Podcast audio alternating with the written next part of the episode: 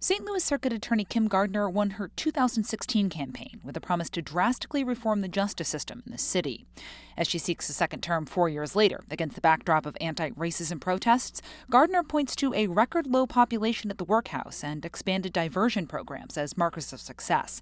But she remains dogged by questions about rising crime and her ability to manage the office. The Democratic incumbent joins me next on the latest episode of Politically Speaking. Let's hit the music. This is the Politically Speaking podcast, the definitive show about Missouri politics. It's a little complicated in Bolivar because there is a Parsons family there. But we also knew that it was important to make sure that, that we got to where we needed to go. You know, if you walk in a room and you're getting ready to make a decision and everybody in the room looks like you, you need to stop. And right now, what happens in the United States Senate is as critical as anywhere else in the country. I really want the state to succeed. Well, we want everybody to uh, know that we're all working together. I just worked hard to try to build my name where I didn't have the money. And welcome to Politically Speaking. I'm your host, Rachel Lippman. Joining me this morning are my co host today, Jason Rosenbaum and the incumbent circuit attorney. Hello, good morning. Kim Gardner. Uh, welcome, Ms. Circuit Attorney. This is one of the two politically speakings we will be doing with the candidates for Circuit Attorney, both the incumbent and her challenger, Mary Pat Carl. And as we have been doing pretty consistently now for about four months, we are doing this via Zoom. So while Jason has ventured into the office and is in the studio, um, I am at home. I don't know where the circuit attorney is, but uh, you may hear some extraneous noise that you aren't expecting. We, we expect that that might happen, and it's just a, a consequence of pandemic times. So, uh, Ms. Circuit Attorney, you are now almost uh, four years into your, your first term in office, and I'm wondering what you would say is the biggest success of, of that first those first years in office. Well, I think the the as many uh, successes in my office during my time, but one of the things that we're really addressing and um, implementing is prosecutor-led diversion and focusing our resources on public safety and harm reduction, which is key to healing our communities when we understand that violent crime is plaguing a lot of um, how we interact in the community. Give us an example of uh, what prosecutor-led diversion and how that might be different from uh, other diversion programs people might be familiar with or have heard of. Well, um, as you know, I'm a registered nurse, so I look at crime as a public health crisis. And so when we uh, brought in leading experts around the country to address the root causes of what drives individuals to the criminal justice system. We created the first ever prosecutor-led diversion programs in the state of Missouri, and actually it's only a few around this country. And so we have we screen 100% of our misdemeanor cases for diversion. We have pre-charge, pre-plea, and post-plea diversion programs. We have younger offenders um, diversion program that's for 17 to 25 year olds whose brains are still developing. They're more likely to make rush, rash decisions, but we're trying to catch them before they cause more serious harm, and they're more likely to be um, victims. And so we're um, looking at that. We're the first prosecutor's office to create the drug opioid education class, which we have more opioid, just as many opioid deaths as murders in the city of St. Louis. And there's a health disparity access with treatment. So we have addiction physicians um, uh, having those classes, and we are, you know, we are this the difference is it's not the court run programs, it's the prosecutor led. So we're involved in many different things that normally prosecutors have not been involved in. We're actually the first prosecutor's office in the state of Missouri as well as around the country to refuse to prosecute possession of marijuana cases under 100 grams. And there's many different things. And again, what's the distinction between court versus prosecutor led diversion? And why do you think it's important for it to be a prosecutor led effort as opposed to the courts? Well, we're we look at the cases not just from a case coming to our office. We're actually looking at the systemic harms of what fuels the criminal justice system, and that's poverty, that's the broken healthcare system, educational system, economic system. And when we bring those systems inside our office, one, we hold people accountable, but at the same time, what we're doing, we're actually delivering the services that many of the individuals coming into the criminal justice system lack. So it's also the number one crime driver of mass incarceration is probation and parole. And so we're affecting mass incarceration by saying if it's prosecutor led and we're holding people accountable, we're stopping the crime continuum of these low level offenders going further in the system, which causes more harm in the long run. So we're looking at how we as prosecutors can create programs of accountability, but at the same time addressing those systemic issues that take them further down this crime continuum. And what we've done in our short time with these programs, we've had uh, less than 1% recidivism rate, which is key. I want to ask you about uh, your office's policy toward cash bail because neither Rachel and I are in the courtroom every case, criminal case that your office is involved in. There's been some activists who have claimed that your office still asks for cash bail on certain circumstances, and I wanted you to clarify what the circuit attorney's policy is toward asking judges to uh, administer cash bail or not for certain crimes. Well, first of all, you have to understand when we talk about ending cash bail, we were the first prosecutor office to address that by bringing the Vera Institute, which is a national leading organization, to study what we do and how we do it. And one of the things many people um, do not understand, we do not control the what type of bond. That's the judges. We make recommendations. And one of the things we've done time and time again, we recommended low level summonses for felonies, which means it's a it's a, a it's a court date and a notification to come to court. But at the same time, we have to understand that we are the ones that reduce um, help, holding people in pretrial because they simply cannot pay. We were we've reduced that pretrial population 40% since we've been doing these tactics. But at the same time, there's still a lot of things that need to happen, but it's not myself controlling whether that judge issues a low level cash bond on certain cases. That's their discretion. We make recommendations of different um, uh, opportunities for people who cannot afford to pay to get out, but it's ultimately the decision of the judge. So one of the things that many of the advocates need to understand when you have in cash bail, what you're saying, and a lot of the advocates agree who are in this work, you say either it's release or no bond. Well, if those are the only two options, then where do you think most people who will be in our system will be held with no bond? So we have to look at, you know, I support the ending of cash bail, but we also have to understand that it's not just by myself making these recommendations, and also the judge has to follow those recommendations. So we are working with the Bail Bond Project and the courts to develop a strategy so we can make sure that we can continue to reduce um, individuals who simply cannot afford to pay a low-level bond simply because they're poor, that that does not happen. And so we are working with VERA. We continue to have our recommendation policy as well as making fair recommendations.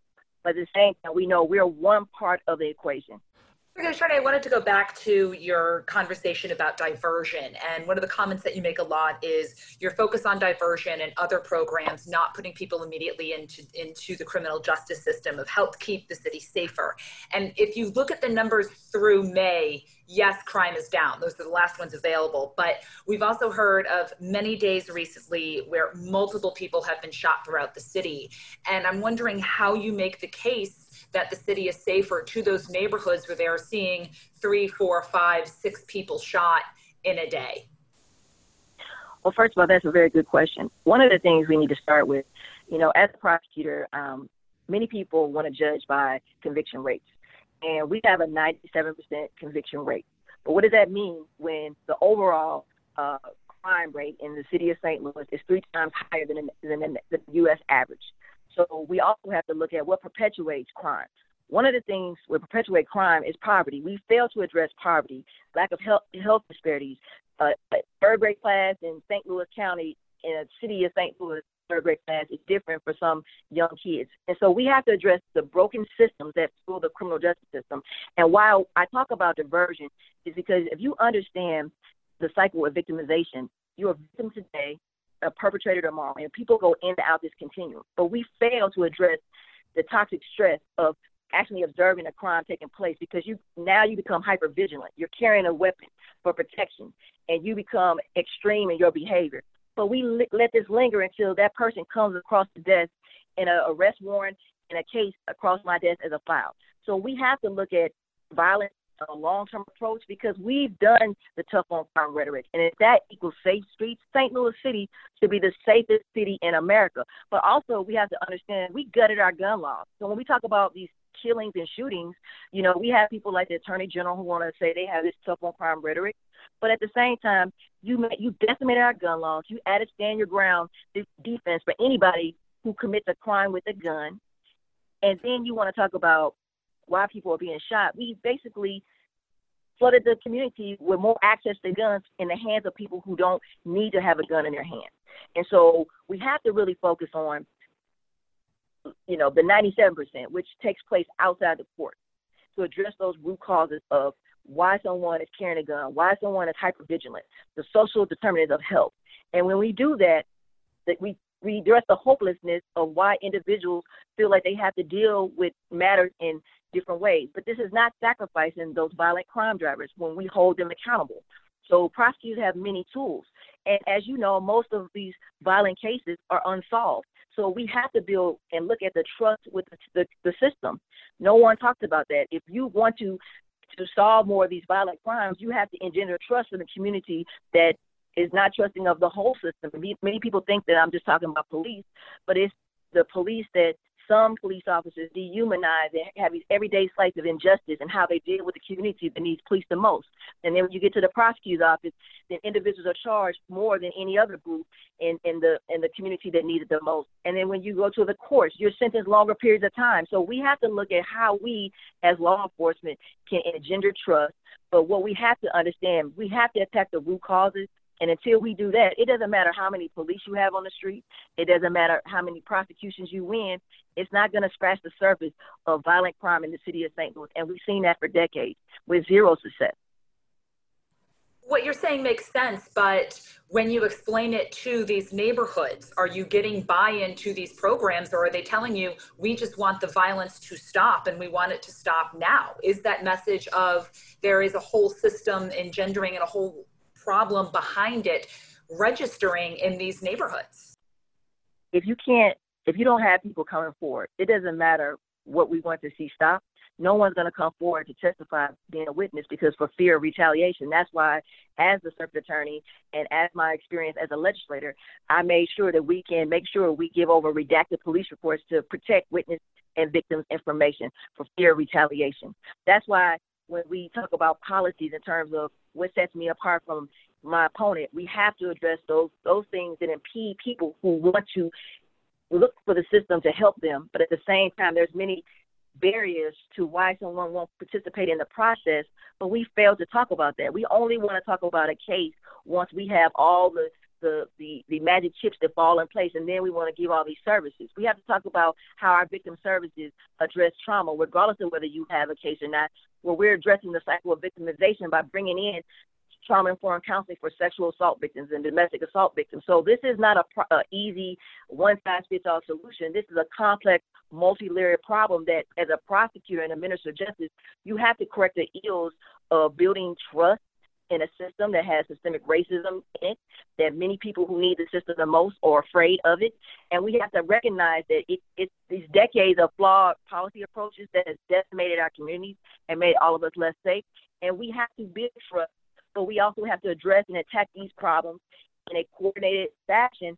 But it doesn't happen over three and a half years. And it's about prevention, not reaction. We can prevent crime if we start with it now instead of waiting till someone is lying in the street. Unfortunately, their life taken at the hands of police violence as well as any violence. But we have to address it proactively. One big change that's happened during your office, which is not surprising because you took over after an incumbent had been there for a while, is there's been a lot of turnover. Lots of people have left your office, including the person that's running against you, Mary Pat Carl. I want to ask you, how has that affected your office's ability to prosecute? And, and what would you say to people that don't particularly like you that that is a black mark on your your tenure?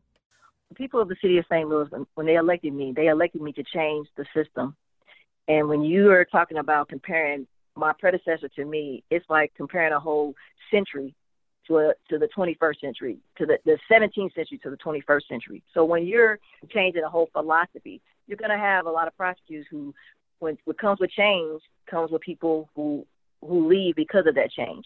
But we want to really focus on the good men and women that have stayed in my office because it's about them doing their jobs every day without fanfare, with with all the criticism, but they're doing their job well and they're doing their job like no other. Um, there's extra scrutiny with my office. You know, many people have have reported that my office is not prosecuting cases, which is simply not true. We're holding people accountable. We're taking more complex, serious cases to trial and we are winning those cases. But it's not a win lose rate. It's actually a save rate, saving individuals from going further in the system, but at the same time holding violent offenders accountable. And we're doing that. But you know, when people like to hold on to a 16 cent measure of conviction rates, like my opponent, who actually said in a 15 ward um, uh, survey that even she believes convictions rate is not a true determination of how a prosecutor's office is doing. But then you want to judge my office by less than 4% of our total work. One, um, it's just simply not a good statistic or valid because you can, and even under Jennifer Joyce, we can all agree that violent crime was still high in the city of St. Louis. So, what does conviction rate have to, to, to correlate to um, violence in the city of St. Louis? It doesn't. So, we have to really understand we are ministers of justice, and that's what a reform on the prosecutor talks about. We're bringing the office back in line with our true mission to pursue justice, not merely convictions. And that's what we have to do, and that's what we're doing. And I want to support the, the hardworking men and women in my office. They're doing a great job. They get no credit, but it's not about who left. It's about who stayed. And I have I find disrespect when anyone can continue to ask me about the people who left, because if my opponent was so reform minded, then why did she leave? Is she about reform? And we'll be right back after this short break.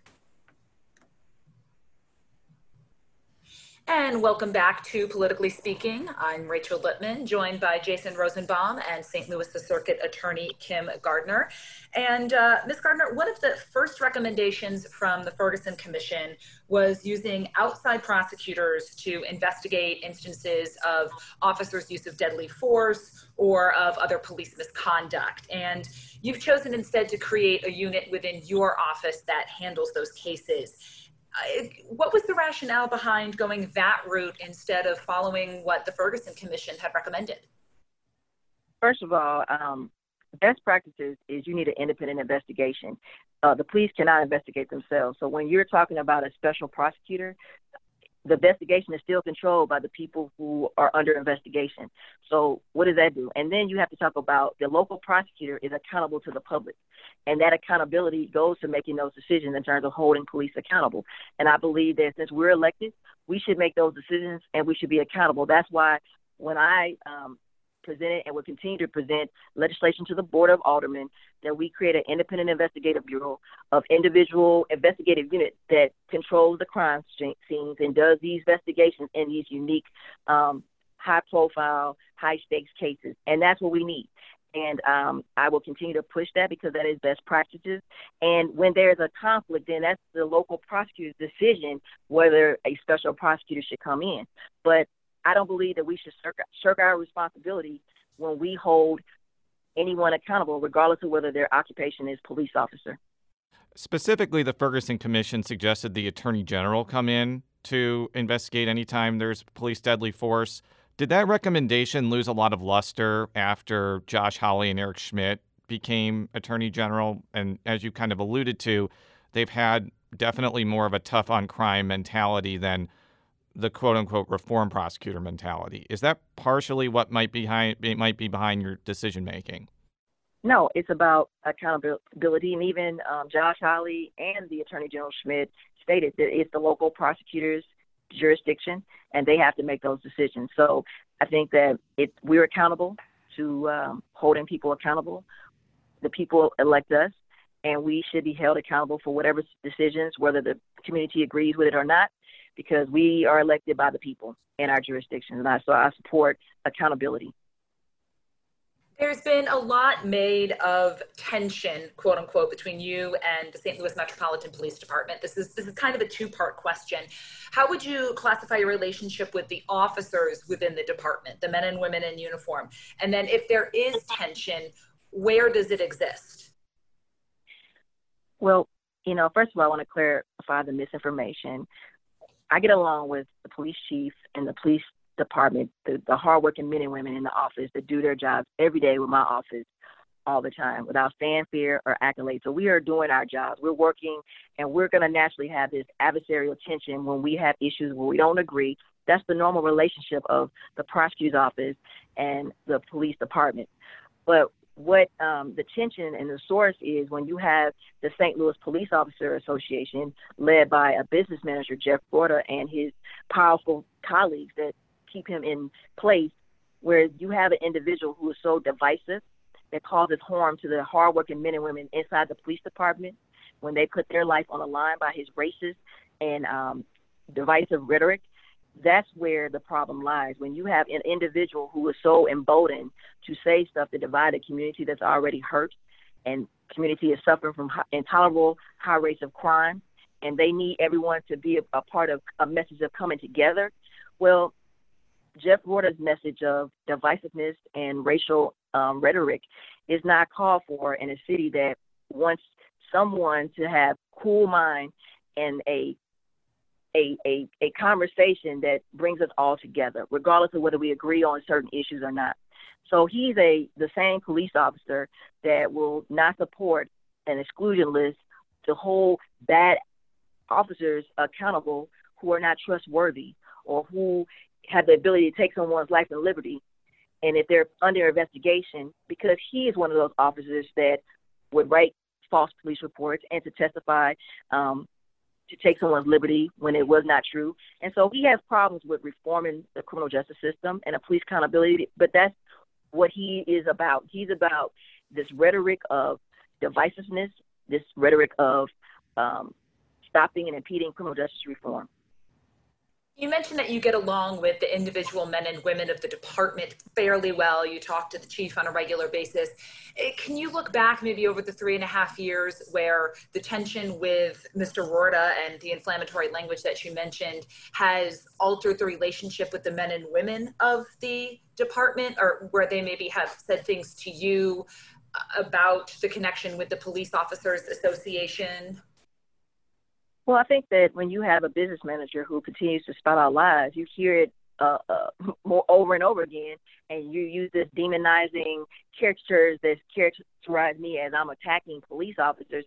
You know, you that's he's basically filling his coffers with money because that's that's how he raises money for the police union um, fees. And so, you know, he has to demonize me because that's his his I guess his stick is not about reality; it's about fiction. And um, that's what his job is. His job is a one-sided view as a business manager of the St. Louis Police Officer Association. His job is to advocate for individual officers in employer-employee relationships. So I don't have to have a relationship with Jeff Roorda or the St. Louis Police Officer Association, but what I do have to have is a a great working relationship with the police chief that controls the hardworking men and women that we do our work with my office every day, and that's what's what's happening. So I'm not going to be offended if you don't answer this question because I understand that the Eric Greitens case is under multiple layers of litigation and you can't really answer specific things about the case. But I do want to ask how, from a political standpoint, do you think the fallout from that particular high profile case is affecting your reelection campaign? Well, I think that, you know, as we've seen across this country, when you have who you are versus whether you commit a crime is more important in our criminal justice system than hope than a middle-aged um, hairdresser who was victimized by someone who happened to be the governor of the state of Missouri. And I stand up for the middle-aged hairdresser who I believe and everyone else believes um, a crime was committed, and I held someone who was the governor of the state of Missouri accountable like I would hold anyone else. So if that's, um, I'm going to take backlash from doing my job. Um, the, like I said, I'm a minister of justice. The only thing that gets the benefit of the doubt is justice. It's not who you are or what your title is or your social economic status or your station in life. It's about justice. So I'm going to do my job, and the people have the opportunity to elect me in August 4th, and hopefully they reelect me. But I'm going to do what's right and what's fair for everyone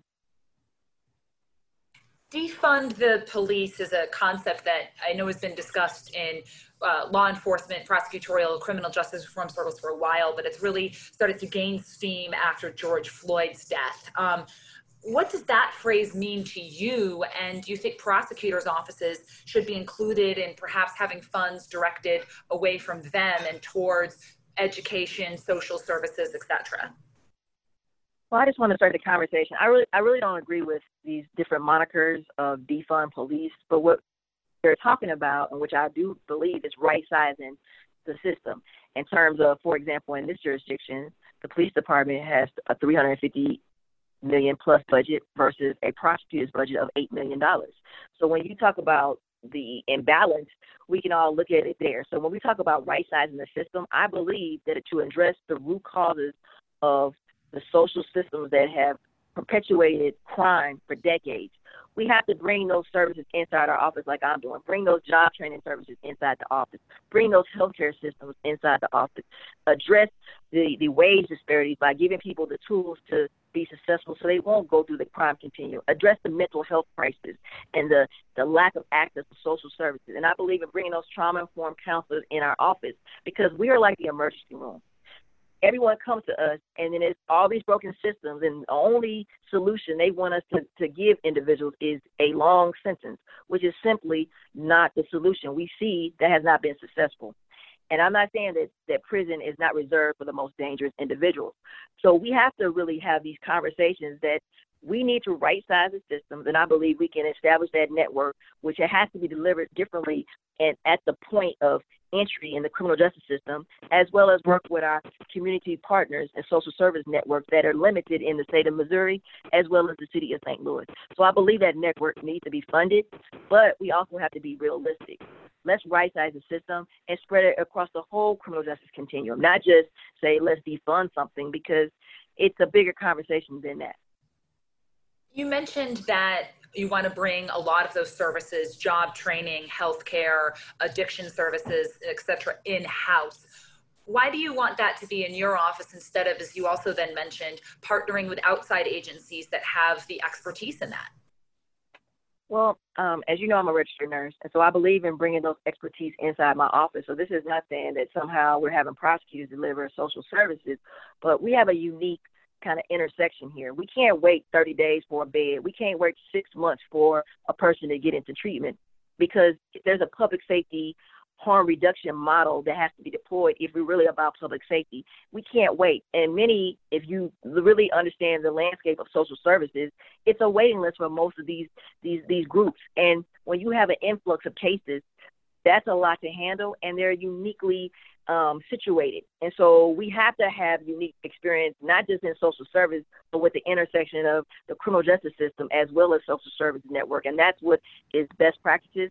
And that's why I brought um, WashU, uh, Brown School of Medicine, Brown School, uh, WashU School of Medicine, as well as Florida State inside my office. And that is best practices. And that's what we want to do.